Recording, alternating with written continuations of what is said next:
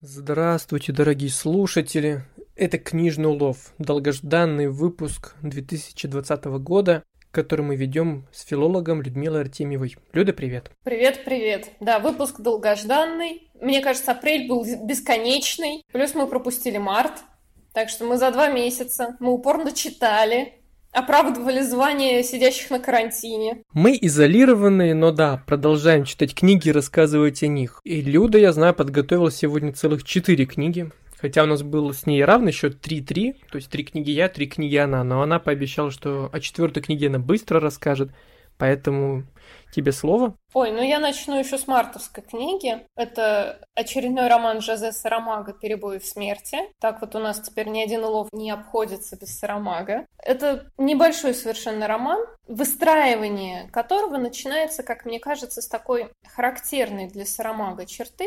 Попытки представить мир, э, в котором одно какое-нибудь ключевое условие изменено что было бы, если бы. В данном случае он пытается представить мир, в котором люди вдруг э, сначала перестают умирать, потом вдруг опять умирают, потом опять перестают. Ну, в общем, смерть перестает работать как нужно. И дальше последовательно выстраивает, скажем так, эту альтернативную историю, описывая все экономические, социальные, политические эффекты, которые оказывает на наш мир отсутствие смерти или перебои в ее работе. Я хотела сразу спросить, ты знаешь, очень похоже на какую-то утопию, что ли? Ну, то есть это такой утопический роман, в котором, ну, если уже не работают классические законы жизни человеческого общества, или, или что это? Мне это еще, кстати, чем-то очень напомнило какой-то идеальный сюжет, как мне кажется, для черного зеркала. Люди теряют некую свою функцию, ну, которая с ним была на протяжении всей истории, и не знают при этом, что с ней делать. Как часто бывает, например, с технологией. Мы ее получаем,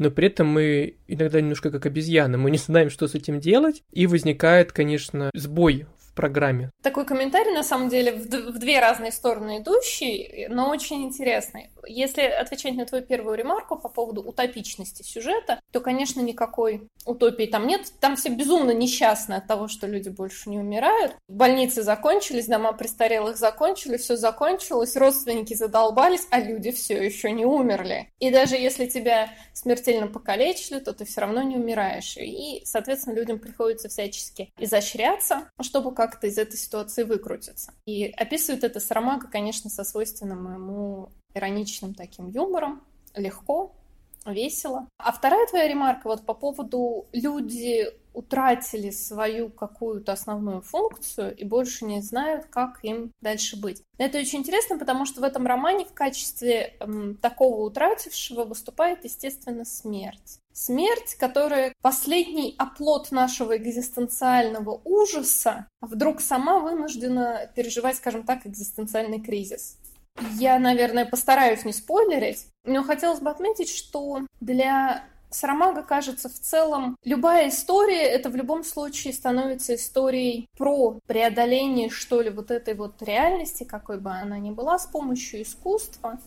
Поскольку здесь смерти опять на пути встречается человек, так или иначе связанный с искусством, а, с музыкой в данном случае. Искусство всегда неизбежно, непрерывно связано с любовью. Но как именно он раскрывает эту тему в этом романе, ладно, пусть наши слушатели выяснят сами. Прекрасный, емкий рассказ о произведении. Мне это очень напомнило сюжет одного сериала, который называется «Видоизмененный углерод» фантастика. И там как раз суть состоит в том, что люди действительно уже могут жить вечно, они просто переселяют свой разум в новую телесную оболочку но если, конечно, позволяет их социальный статус, потому что это переселение может себе позволить довольно богатый человек, а бедняки вынуждены либо умирать, либо быть буквально там чуть ли не пушечным мясом. И вот там в этом фильме, ну это по книжке сделано, но и в книге, и в фильме есть тема непринятия идеи бессмертия со стороны простых людей, потому что многие из них говорят, что нет, человек должен все, все равно умирать, независимо от того, как далеко шагнул прогресс. И это очень интересно, потому что, казалось бы,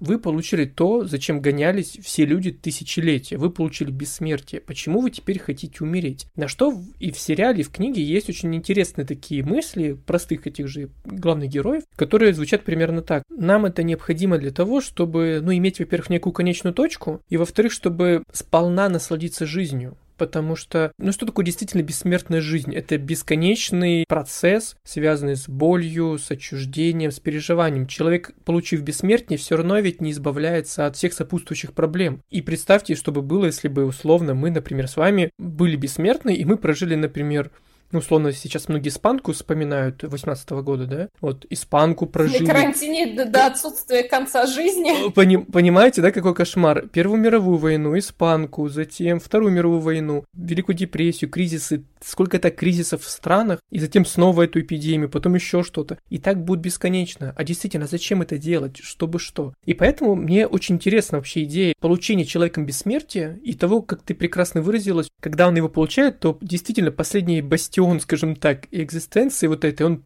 падает, и люди понимают, что, оказывается, он нужен был для того, чтобы оградить их же от неминуемого бесконечного вот этого путешествия во времени, которое по факту-то никому из нас, наверное, особо и не нужно в этом страждущем и жутком подчас мире. Прекрасная книга, насколько я понимаю. У тебя не все, или ты хотел что-то еще дополнить? Если я буду дополнять, я могу это делать довольно долго, и я проспойлерю напрочь весь роман, а он и так маленький. Поскольку ты мне всегда просишь не спойлерить хотя бы что-нибудь, я больше не буду о нем рассказывать. В общем, потрудитесь, найдите очередную книгу Сарамага, которую посоветовала сегодня Люда. И мы переходим к, наш, к нашему следующему лоту. Что у тебя дальше было? Я, наконец-то, прочитала одну из биографий Шекспира. Этот труд написал э, известный исследователь Шекспира Сэм Шенбаум. Называется она просто Шекспир – краткая документальная биография. А это совершенно прекрасный труд, при том, что ты знаешь, и наши слушатели, вероятно, знают, что я не люблю биографии, я их не читаю и вообще не интересуюсь жизнью знаменитых людей. И я получила огромное удовольствие от чтения этой самой биографии чего я, конечно, совершенно не ожидал. Во-первых, в этом труде абсолютно нет никаких домыслов о том, каким был Шекспир, каким он мог быть, что он, наверное, чувствовал, как он думал, чего он хотел, как ему казалось. Ни одной спекуляции подобного рода в этом труде нет. Все, что там есть, это документы, которые а, были найдены всеми исследователями, которые изучали Шекспира, его жизни и творчества. У нас есть просто отдельный подкаст, связанный, и Люда записывала подкасты с Сашей Шагаевым о разных произведениях, связанных с Шекспиром, ну, потому что в силу своей научной деятельности, я думаю, вы уже знаете об этом, наши дорогие слушатели, те, кто нас уже давно слушает, что люди занимаются Шекспиром, исследованием его личности в литературе. И я не помню, когда в последний раз слышал положительный отзыв о книге, так или иначе связанной с Шекспиром. Поэтому прямо сейчас вы присутствуете при сенсационном событии. Люди понравилась книга о Шекспире. Это очень хорошо. И если на это говорить, значит, книга действительно хорошая. Это первое. Второе, я очень рад. Поздравляю нас с тобой, что в этой книге нет конспирологии всяких домыслов, потому что сделал отсылку к еще одному нашему выпуску подкастов, где э, мы рассказывали как раз про биографии. Ты очень хорошо об этом рассказывала. И в том числе конспирологию у нас был отдельный выпуск. И так раз все об этом. Мы с тобой долго обсуждали, почему люди и зачем люди выдумывают всякие теории, например, вокруг того же Шекспира. Мы сделали некие выводы в этих выпусках, и вот, наконец-то, ты встретила книгу, в которой этого нет. Я искренне за тебя рад, потому что я понимаю немного, что такое для человека, который постоянно сталкивается с стереотипами какой-то личности или феномена, так и в принципе вокруг чего-то. Насколько важно получить, наконец, нормальный источник хорошего, приятного для чтения знания. И я надеюсь, что книга такой как раз и была. Она действительно была такой. Конечно, там не было бы места конспирологии, поскольку это все-таки биография. Хотя вспоминая различных известных людей, которые спекулировали на тему личности Шекспира и писали якобы документальные труды, то, конечно, да. В данном случае просто мы же понимаем, что в биографии очень часто для того, чтобы сделать биографию более, что ли, живо читающейся, авторы не могут удержаться вот от этого. Он, наш там великий гений, думал то-то, то-то, а чувствовал себя в этот момент. Вот здесь нет даже такого, и это безумно прекрасно.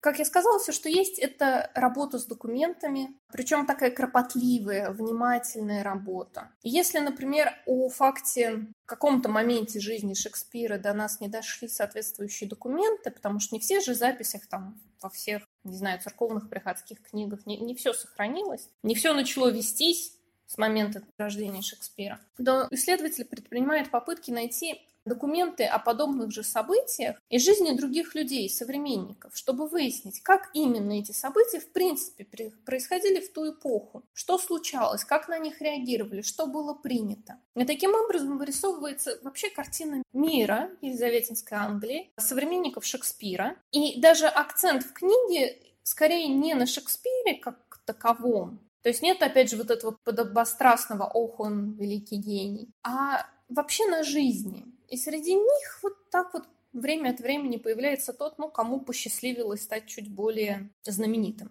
чем всем остальным. При этом подробно разбираются различные легенды и слухи о Шекспире, которые тоже дошли до наших дней. Сравниваются их разные версии, какая когда появилась, кто кому рассказал. Потом, опять же, по различным документам, если таковые остались, сверяется, насколько правдоподобно та или иная легенда, насколько она могла быть правдой. Если приводится мнение современников о том, каким был Шекспир, то тоже учитываются все их комментарии подобного рода о контексте о Шекспире, насколько что было принято, и какие-то другие документы или свидетельства чьи-то еще, которые бы характеризовали отношения этих двух людей, и, соответственно, можно было бы судить, насколько вот их характеристики Шекспира можно было бы доверять. Это замечательный труд, читается он очень легко, и можно в нем подчеркнуть массу интересного, и в частности об источниках различных домыслов о Шекспире. А можешь в конце назвать сразу две книжки, которые мы с тобой обсудили? Жозе Сарамага «Перебой в смерти», а вторая Сэм Шенбаум «Шекспир. Краткая документальная биография». В общем, если вы хотите сладу глаз и мозга и разума читайте, как я понимаю, эту биографию, потому что то, что писала Люда, мне кажется очень аппетитным, полезным и при этом легко читающимся знанием. Такое сочетание бывает не так часто, поверьте мне. Очень немаловажный фактор. Эта книга переведена на русский. А ты читала на русском ее? Я читала эту книгу в переводе, потому что оригинал просто не помещается в читалку там такой монструозный совершенно PDF. Перевод хороший, перевод выполнен Аникстом, это известный шекспировед. Хороший, адекватный перевод. Ну и вообще у нас очень много хороших научных трудов переведено на русский язык, поэтому это большая радость, что этот труд переведен, и абсолютно любой желающий, даже не владеющий английским языком, может с ним ознакомиться. Я просто подчеркну этот момент. Люда очень редко советует переводы других книг. Она обычно читает в оригинале, поэтому действительно тут стоит вдвойне, в тройне обратить внимание на эту книгу. Вот даже если, думаю, вы не читаете Шекспира и не фанат, то вам будет интересно ознакомиться с этой книгой. Что у тебя дальше? Дальше у меня научная фантастика. Я, как можно заметить, вообще не придерживалась как одного какого-то жанра. Я читала роман Филиппа Дика «Свободное радио Альбимута». Сплав научно-фантастический мистицизма и антиутопии. Шикарное сочетание. Я тут прямо уже сразу выразил люди свое уважение. Все, что мы любим, знаете, если ты не знаешь, в какой жанр попасть, напиши что-нибудь примерно такое. А если серьезно, то как это сосуществует в этом удивительном мире и, возможно, как, какая составляющая, как тебе кажется, превалирует и вообще, что тебе запомнилось из этой книги? Сюжет, герои, что, что тебе там нравится? Я подберусь к тому, что мне там нравится. Антиутопия антиутопичный вообще элемент, я думаю, не должен никого удивлять, потому что научная фантастика, она часто имеет сходство с, с антиутопией, поскольку она, в принципе, изображает несуществующий мир, поскольку она часто ставит своей задачей описать какие-то предполагаемые, прогнозируемые из текущих э, предпосылок проблемы человечества, ну или проблемы всех жителей Вселенной. Естественно, там часто бывает в этом удаленном от нас э, во времени и пространстве мире все плохо. Антиутопия, в принципе, не должна смущать. И, кстати, здесь довольно силен вот этот элемент антиутопии, то, что мы говорили, что это действительно мир полностью изолированный. Место действия Америка, в которой вдруг устанавливается тоталитарный режим. Дальше развивается такая конспирологическая теория, как именно коммунисты и какие именно коммунисты им все испортили. Я даже не знаю, нарочно это было сделано Филиппом Диком или как-то просто он не продумал этот момент. Эта теория выглядит, ну, не очень убедительной на самом деле. Весь роман отчасти ждешь, что, может быть, это окажется, что это сон, приход, глюк, в общем, все что угодно. Мир, то есть за пределами Америки, несмотря на то, что, естественно, источник конспирологии, в частности, вот, находится где-то за пределами, источник заговора. Но этот мир настолько не прорисован за пределами двух-трех основных персонажей и Америки, в которой они живут, что кажется, что его нет. То есть действительно мир представляется все равно довольно-таки изолированно. И это при том, что в него еще все-таки проникают мистические силы из космоса. Но как-то в это все равно не очень верится. Мистическая линия, опять же, мне показалась не слишком убедительной. Да простят меня фанаты Филиппа Дика. Речь идет об искусственном, скажем так, интеллекте, который, возможно, бог, но, может быть, нет. А, возможно, он злобный пришелец, но, может быть, тоже нет. В общем, это искусственный интеллект, который проникает в сознание избранных людей и формирует из них оппозицию заговору и тираническому деспотическому режиму в государстве. Ну, заканчивается все, конечно, не очень хорошо. А что может быть, когда, простите, коммунисты сталкиваются с этими, с пришельцами, то еще приключение? Там довольно очевидным образом, естественно, вот этот вот инопланетный, вероятно, искусственный интеллект, он, естественно, постоянно идет в параллели с христианством, то есть это как бы возможно христианство. Там бесконечные отсылки из Библии, причем они прямо называются, так или иначе персонажи это комментируют. Так что что еще можно было сделать, кроме как противопоставить в далекие-далекие годы коммунизм и христианство? Я так понимаю, тебя, в принципе, книга показалась слабо и не очень вдохновила, потому что сюжет тебе показался слабо отработанным, несмотря на, может быть, очевидный сценарий. Что-то тебя там зацепило или нет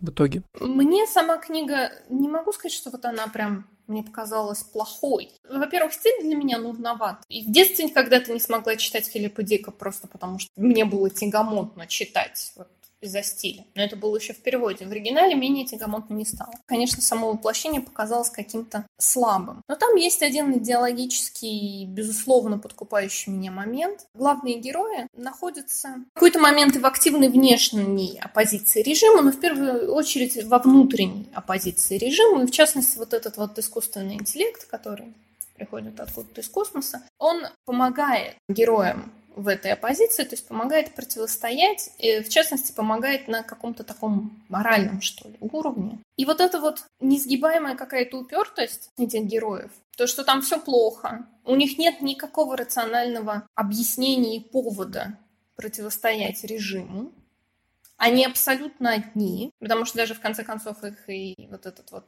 искусственный интеллект бросает. Ну, не по доброй воле, но тем не менее. И они так вот думают, вот моя семья, друзья, вот. И все равно они говорят нет этому режиму. Раз за разом нет, и нет, и нет. Их можно убить. Поменять их убеждения нельзя. Там один из героев писателей, потом вместо него начинают писать романы под его именем. Даже это его как бы не побеждает. Ну, сидит он в тюрьме, ну, выходит под его именем романы. Ну и что? И он все равно остается при своем. Самый подкупающий меня момент это когда в самом конце собеседник этого последнего оставшегося из живых главных героев выслушивает эту историю про внепланетный искусственный интеллект и говорит, что все это, конечно, здорово, но бороться-то надо за тот мир, в котором мы есть. Ну и что, что ты будешь бессмертным после того, как ты чил настроил эту связь с искусственным интеллектом? На какой в этом толк? И он говорит, ну Христос умер здесь, в этом мире. И вот это вот, конечно, убеждение, что нужно оставаться в том мире, в котором ты есть, и бороться именно за него, оно не может не отозваться на эмоциональном уровне. Прекрасная такая развязка, неожиданная, если честно. Потому что первое твое описание говорило скорее о том, что перед нами такой не самый лучший роман. Это роман, да, считается? Роман. Роман Филиппа Дика. А на выходе мы получаем довольно серьезный вопрос, то есть готов ли ты к условным благам, но при этом это будет, возможно, не там, где тебе бы хотелось этого. И, возможно, это отчасти коснется твоих убеждений и желания твоего. Это метафизическая история вообще получается. Очень-очень интересная. Какой-то средневековый героизм даже в этом всем есть, несмотря на то, что в этом всем есть. Вот это фантастика. Такой, да. Да, это фантастика. Грубо говоря, умереть здесь, но за свои убеждения или все-таки получить нек- некое вечное, опять же, благо. Но это такая немножко утопия, но очень красивая и действительно сильная и трогательная, когда ты видишь, что люди готовы пожертвовать. У этого романа есть, на самом деле, более поздняя переработка, она называется «Валес», которая, насколько я знаю, была написана Филиппом Диком из-за конфликта с издателями по поводу первой версии, которая вообще была опубликована уже только после его смерти. Но я как-то так подумала, подумала и решила прочитать первый вариант. Что у тебя напоследок? Что ты нам припасла? У тебя сегодня действительно такой ассорти. Напоследок опять не художественная книга, но совершенно не связанная с литературой. Книга Анастасии Бабковой и Надежды Пигаревой, если я не ошибаюсь в ударении. «Гладь, люби, хвали». Это книга о воспитании собачек. Ну, кто бы мог подумать, да. Я прям даже не догадался, зная, что у Люды появилась относительно недавно собака. Что ты там нашла? Потому что я помню, мы с тобой ведь обсуждали одну из книг. Я следила за деятельностью вот этих двух кинологов с момента появления у меня собаки, потому что у них есть э, была группа в Фейсбуке, где они рассказывали и давали различные советы по воспитанию собачек. И, естественно, как только они написали книгу, я посчитала нужным ее прочитать. Эта книга – органичная смесь практического руководства к тому, как быть, если у тебя собака, пояснений об особенностях психики и поведения собак. То есть есть небольшая теоретическая часть. Без всякого занудства, без подробных ссылок на научные исследования. То есть если кому-то нужно прям дотошный труд, нет, здесь речь не об этом, потому что упор не на это. Но основные моменты проясняются, то есть нет каких-то голословных утверждений. Вот мы вам сказали, делайте вот так с собакой, и все. Там, в общем-то, объясняется, почему именно так, и почему мифы, они постоянно развеивают какие-то старые мифы о воспитании собак, мол, собаки доминируют над человеком, они объясняют не просто, что не доминирует, но, собственно, почему это невозможно. И дают советы, как просто мирно сосуществовать э, со своей собакой. Книга написана очень таким веселым, бодреньким языком, миленькие иллюстрации, поэтому читать ее будет легко и приятно, и пользы от нее будет очень много. Прям точно много, потому что у меня это первая собака, но пользуясь советами автора к этой книге, я воспитала вполне себе адекватного пса. Не сказать, что супер идеального, но с этой собакой можно нормально существовать, ее можно оставлять одну в квартире, не боясь, что она все разнесет. Ей можно сказать, иди спи, что мешаешь, и она уйдет спать и не будет мешать. Сейчас, когда мы записываем подкаст, она спит. Вообще, если я сижу за компьютером и разговариваю, собака знает, что значит я работаю, мешать мне нельзя. А вот тут недавно у нас была видеоконференция, на которой я молчала, и собака была уверена, что, значит, я не работаю, можно ко мне приставать просто вовсю. Книга Анастасии Бабковой и Надежды Пегаревой «Гладь, люби, хвали». Всем советую, если у вас есть собачка, или вы планируете завести собачку, или вообще хотите понять, как общаться с животными, и почему на них нельзя почему зря орать. Итак, но теперь пришел мой черед а у меня три книги. Первый у нас на очереди корейский триллер. Эту книгу я читал еще к нашему книжному клубу, который проходил в диалогах. Но я так понял, что я ведь ни разу ее не обсуждал с тобой и не озвучивал ее где-то вне книжного клуба. Автор Чон Ю Джон, это она. Книжка называется «Семилетняя ночь». Сама персона автора очень интересная. Она хотела писать ранней юности, но никак это не получалось. То ее мама дала учиться на, на медсестру, то она замуж вышла. Но она, кстати, своему мужу сразу поставила условие – как только мы покупаем собственное жилье, я увольняюсь с медицинской работы, начинаю писать.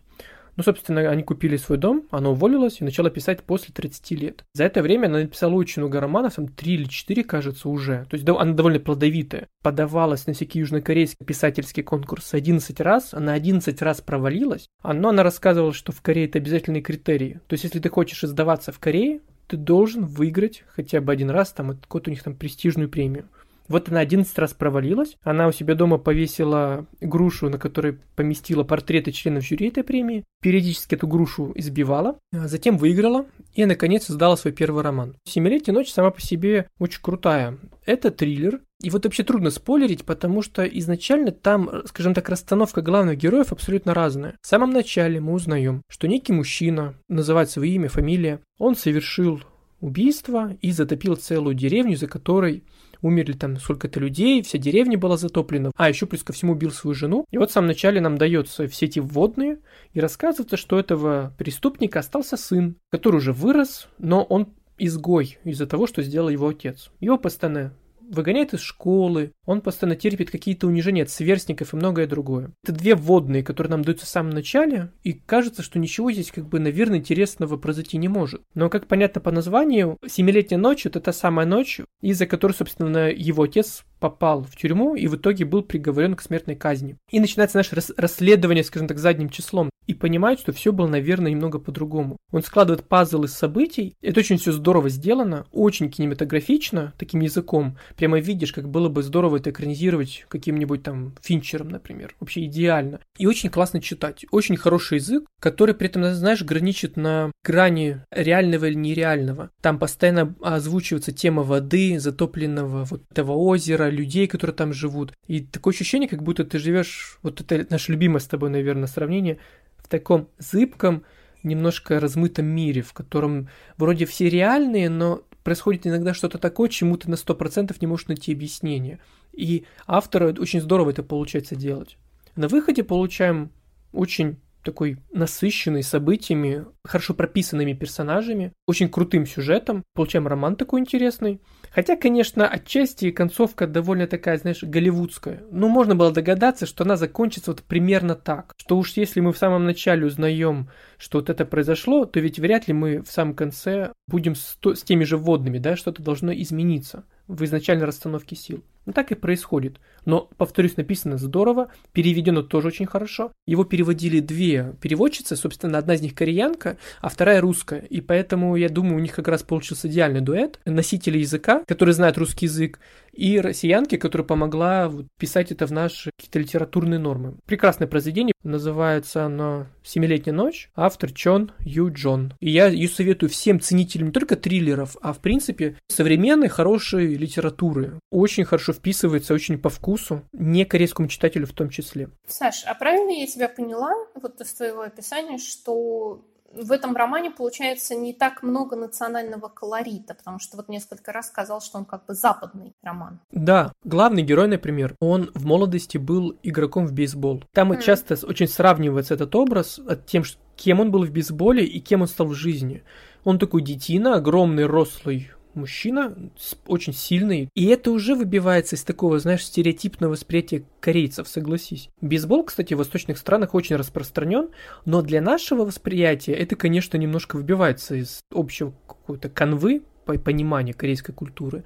И да, они там живут вполне такой, знаешь, очень западной жизнью. Ну, например, супруга главного героя, она его уговаривает взять ипотеку на жилье. Ну, согласись, чисто вот такая капиталистическая, стандартная, чуть ли не американская семья. Она его уговаривает, они уезжают в другой город с сыном, и он, этот бедный главный герой, периодически ездит на... У него машинка этот, Део Матис. Ну, представь, то есть рослый мужик, и вот эта крошечная машинка, это все очень смешно. И ты понимаешь, насколько она тонко, автор имею в виду, поймала вот эту, знаешь, нюансы западной жизни в том, что люди берут ипотеку, но при этом они вынуждены, да, причем на шикарное жилье берут ипотеку, но они вынуждены садиться в эти маленькие машинки, чтобы экономить на бензине и, в принципе, вот как-то жить. Саша, а где место действия романа? Это Корея. Это происходит а, в Корее. А... Все глав... Ага. А просто, ну, я не знаю, я не читала роман, и я не знаю, насколько ты осведомлен корейской жизни и культуре. Просто не может быть такое, что это нам, более знакомым с западной культурой, кажется, что это описаны западные реалии, в то время как там действительно такая жизнь. Нет, конечно, я же не говорю, что это традиционная корейская культура. Ничего подобного, безусловно. Но если даже посмотреть на образ жизни современных китайцев, японцев, корейцев, они, ну, они очень похоже на то, как все, в принципе, сейчас живут. Ну, ну японцы... Вот, то есть это да. более, может быть, что-то такое унифицированное, да, то есть не, не, нет такого специфического туманного, я не знаю, бесконечного дождя, корейского колорита, и, но при этом просто жизнь, как мы ее знаем. Да, там кроме описаний природы и воды, наверное, ну, как бы природа и вода есть везде. Везде есть какие-то станции, дамбы, э, водохранилища.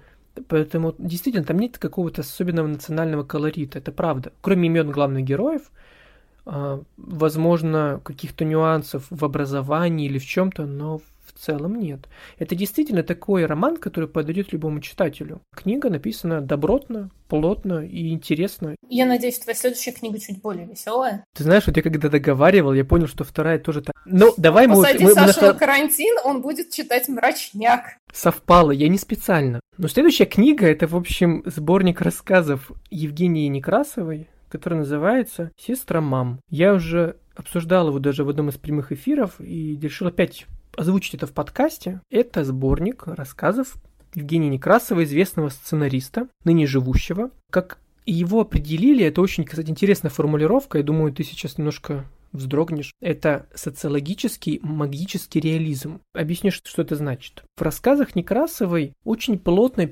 переплетается социальная проблематика, такая русская, знаешь, классическая проблематика, хотя которая тоже, наверное, близка любому обществу, любой семье, например. Там есть проблема насилия в семье, там есть проблема отношений между родителями и детьми, там есть проблема взросления и многие другие какие-то вещи очень, ну, знакомые нам. Но при этом такие события с персонажами иногда происходят, что просто, ну, это очень странно. Сейчас приведу пример. В одном из рассказов, который называется «Лакшми», главную героиню избивает ее муж. Причем он делает это не потому, что он ее не любит, он, наоборот, ее любит, но он в какой-то момент придумал, знаешь, себе такую идею сакральной жертвы. То есть он считает, что и когда он избивает, например, жену, то от этого города, в котором они живут, людям становится жить легче. И самое жуткое, что когда он действительно ее избивает, в городе там что-то хорошее происходит, что-то построили, ее муж получает новую работу высокоплачиваемую, а жена от этого страдает. И в какой-то момент, когда она уже понимает, что вот сейчас он ее изобьет, она скорее всего умрет, у нее неожиданно вырастает еще одна пара рук. То есть ну просто вот на ровном месте. Они помогают ей справиться с мужем, отбросить его в сторону. Муж в шоке, убегает, он такого никогда не видел. Когда уже муж от нее уходит, это хоть и спойлер, но ничего страшного в этом нет. Он ее эти руки у нее отваливаются сами по себе, и она становится вновь нормальной. Как говорила сама Евгения Некрасова, дело в том, что она неожиданно пришла к нам в прямой эфир и сама об этом сказала, это такой образ человеческой помощи. То есть, когда у женщины уже не остается силы, возможности противостоять насилию, приходит на помощь другие люди, организации. Хотя, мне кажется, с другой стороны, что это можно просто объяснить таким феноменом метафизическое чудо, которое произошло с человеком ради того, чтобы его спасти. Именно поэтому этот сборник называют как социологический магический реализм. Ну, трудно, конечно, судить о том, как трактовать образ рук, когда не читал рассказа. Но вот когда ты описывал какие-то хорошие события в городе, которые происходят от того, что муж избивает свою жену, я подумала, что это может быть, опять же, трудно судить, потому что я не читала рассказ. Это могла быть хорошая иллюстрация, такая метафорическая, того, как люди укрепляются в своих нерациональных убеждениях. Это же просто совпадение. Там же нету, я думаю, никакой прямой связи. То есть она может быть магическая, подразумеваться, и дальше зависит только от того, как это описано в рассказе. Но в сухом вот остатке, если не брать художественную составляющую, которую я не видела, то получается действительно просто совпадение укрепляет человека вот в этой ужасающей, жестокой иррациональности. Согласен. Это вообще страшно читать. Ошибочность мнения героя и то, как он оправдывает свое же насилие. Но там есть при этом очень много довольно, кстати, добрых рассказов, несмотря на всю мрачность, которую я писал именно в этом. В Лакшме это просто очень хорошо раскрывает идея этого магического странного мира. Там есть рассказы довольно такие простые, житейские, но светлые. А последний рассказ, он и вовсе описывает, знаешь, такое ощущение, что события вот нынешнего времени. Главная героиня просыпается и понимает, что она, ну это как, знаешь, превращение Кавки. У нее что-то отросли какие-то странные штуки, она вообще превратилась в какого-то монстра. И не только она. Часть людей, которые живут, причем, боюсь ошибиться, ну, допустим, дом Када, они превратились в монстров, и с ними что-то происходит. Затем, через некоторое время, они перестали быть монстрами, но в них проснулась жгучая какая-то сексуальная энергия. Каждый день что-то происходит, и об этом все пишут в ленте Фейсбука. Эпидемии, странных каких-то событий. И люди все сидят дома, безусловно, и все боятся выйти на улицу. И ты читаешь это, учитывая, что этот сборник написан довольно давно, по своей симптоматике любая эпидемия, чего бы то ни было, она очень похожа, прямо до ужаса. Это общие черты, поведение людей, их страх, конечно же, он всегда одинаков. И их поведение тоже, и реакция очень похожа. Там там есть вместе с этим рассказы про очень милую, по-моему, Наденька ее звали, которая решила купить маме мороженого. А потом в самом конце рассказа сюжеты все переворачиваются в рассказе буквально за полстраницы. Удивительно вообще сборник. Там очень необычный язык. Вот этот язык мне очень напомнил, когда-то листал Ремезова, вот никак не доберусь прямо основательно до него. Постоянно языковые навороты, персонажи странные, которые периодически возникают. Постоянно удивляешься, что насколько все органично вписано в этом мире, магическом мире, и как все это интересно, смешно, грустно связано. Ну, собственно, как и в нашей жизни, наверное. Мы ведь в жизни не разделяем горесть, вот это у меня радость, а вот это у меня нечто рациональное, это не, не иррациональное. Да нет, как в жизни есть. Очень хороший сборник, такой довольно бодрый, разный по настроению, но интересный по форме. И завершая, скажу лишь, неудивительно, мне кажется, что Евгения Некрасова по-хорошему отрывается в своих произведениях в романе «Калечина-малечина», в сборнике рассказов «Сестра мам», потому что она сценарист, и когда ее спросили, в чем суть литературного творчества, она сказала, это абсолютная свобода. Тут это чувствуется и видно, потому что в своей профессиональной деятельности он вынужден как сценарист придерживаться определенных рамок в языке, в сюжете, в, композиции. А тут пиши, что хочешь. Вот то, что хочешь, понравилось издателям, и они в итоге напечатали две книги, и, надеюсь, будет еще. Он не мрачный, он не страшный. Может показаться, что там хтонь и безнадега, но на самом-то деле нет. У меня еще одна короткая совсем ремарка, когда ты рассказывал про Наденьку, которая оказалась не Наденькой, я сразу вспомнила, ну догадайся, какого автора я сразу вспомнила. Нашего любимого. Мамлеи! А, да, кстати, вот я когда читал эту книгу, я пока не забыл. Да, Люда, действительно. Я словил себя на мысли. Ведь когда умер Мамлеев, я думал, ну вот кто продолжит эту линию метафизического, странного, зыбкого мира, но в русской именно литературе? И тут я читаю «Сестра мамы» и понимаю, что это очень близко вот к этому мироощущению. Это не то, но это очень похоже. Это другое, но это одно поле. Конечно, да, я согласен с тобой. Я вспомнил наш эфир про магический реализм. Я не помню, ты его выкладывал как подкаст или не выкладывал. Саша кивает, значит, выкладывал, можно найти. И мы как раз там говорили о том, что есть два разных типа модуса, скажем так, магического реализма. И мне захотелось сейчас это прокомментировать, потому что у многих людей начинает подгорать, когда все подряд называют магическим реализмом, а еще и социологическим. Как правило, исследователи вот этого литературного направления выделяют магический реализм такой имманентный, что ли, самому себе, да, то есть когда весь мир действительно пропитан магией, мифами, и волшебством. Это, в принципе, очень тесно связано с, с людьми, с их представлениями о жизни. В первую очередь весь латиноамериканский магический реализм. Есть другой тип, когда элементы магического реализма используются автором как нарративная техника, такой художественный прием, способ передать что-то еще. Это действительно по ходу сюжета происходит случайно и неожиданно, и как будто бы так и надо. Но видно, что не все пропитано в этой, этой верой в волшебство. У меня сложилось впечатление, что как раз рассказы, о которых ты говорил, они принадлежат к этому второму типу. Вот даже вот эти руки как метафора, вот они, они были только пока нужны героине и рассказу как структуре, и как только они выполняют свою функцию, они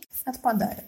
Я соглашусь с тобой. Как раз, мне кажется, в этом-то и суть. Это не мир, в общем, который существует сам по себе, независимо от происходящих событий. То есть мир здесь не выступает как единственная структура, которая главный герой никак не может на нее повлиять на 100%. Скорее, это некий прием, действительно, который используется, чтобы что-то объяснить, что-то подчеркнуть. Скорее, второй пункт твоего небольшого плана. Я, конечно, не люблю, ты сама знаешь, разобраться со всеми этими определениями, тем более, когда это касается магического реализма. Я скорее это привел как пример того, нам действительно необходимо, конечно же, найти некое определение, чтобы понять, легче войти, возможно, в текст, а потом постфактум понять, что, а, ну да, наверное, это все-таки было. Как дегустация вина, например. Если человек сразу не определяет, что это, а потом ему говорят – он говорит, а, ну да, слушайте, точно, там же были, например, ноты вот этого, вот этого, вот этого. И тут то же самое, потому что, к сожалению, нам нужны некие маячки, чтобы понимать, что нас ждет, что вообще там спрятано в самом тексте. Третья книга, самая добрая, повторюсь, это книга, всячески всем рекомендую, безусловно. Это вспоминание Селеста Альбары, Мар- Марселе Прусти. Она называется «Господин Пруст».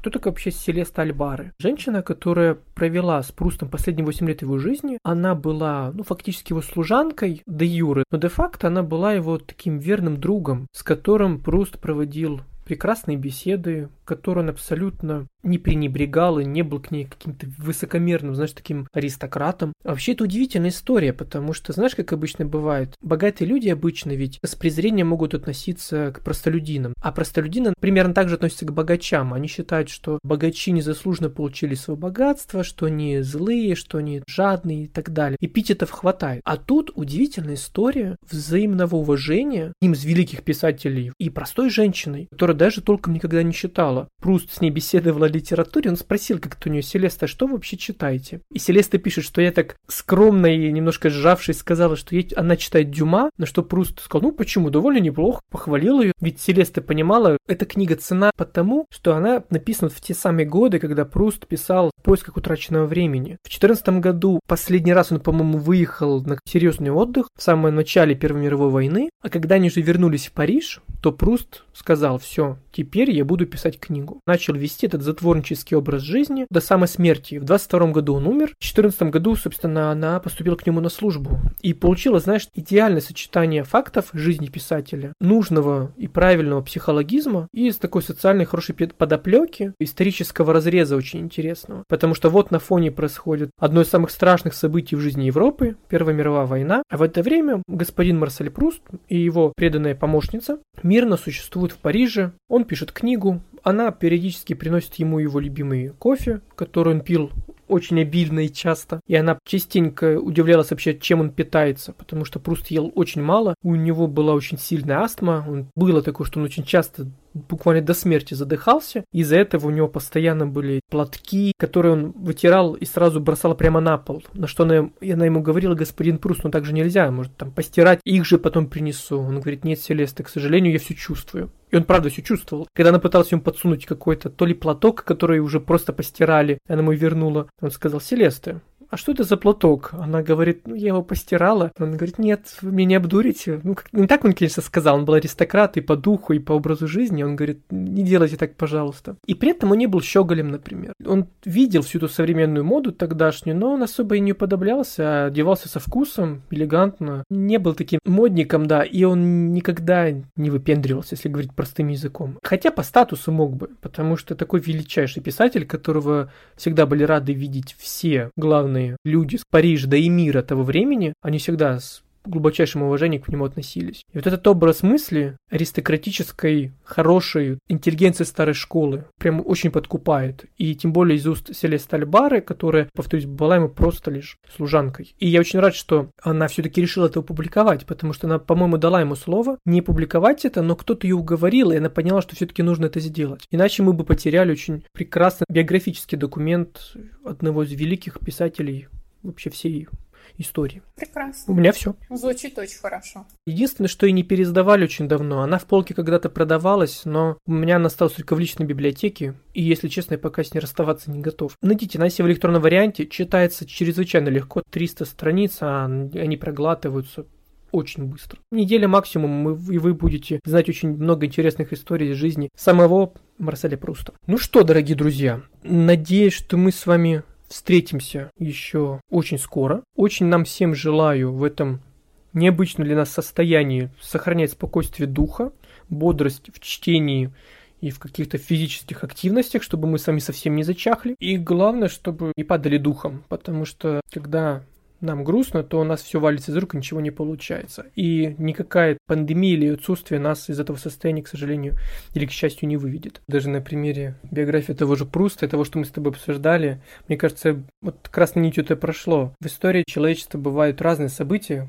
трагичны или нет, но очень часто люди, подняв Но забрало, мы... их проходят. Да, а все, что мы можем, это оставаться верными себе. Спасибо, что были с нами. Простите за возможные аудио проблемы или помехи. Мы записывали это, как вы понимаете, удаленно. Это был книжный улов. Меня зовут Александр Карпюк, независимый книжный магазин Полка, Нижний Новгород и филолог Людмила Артемьева. Пока. Пока-пока.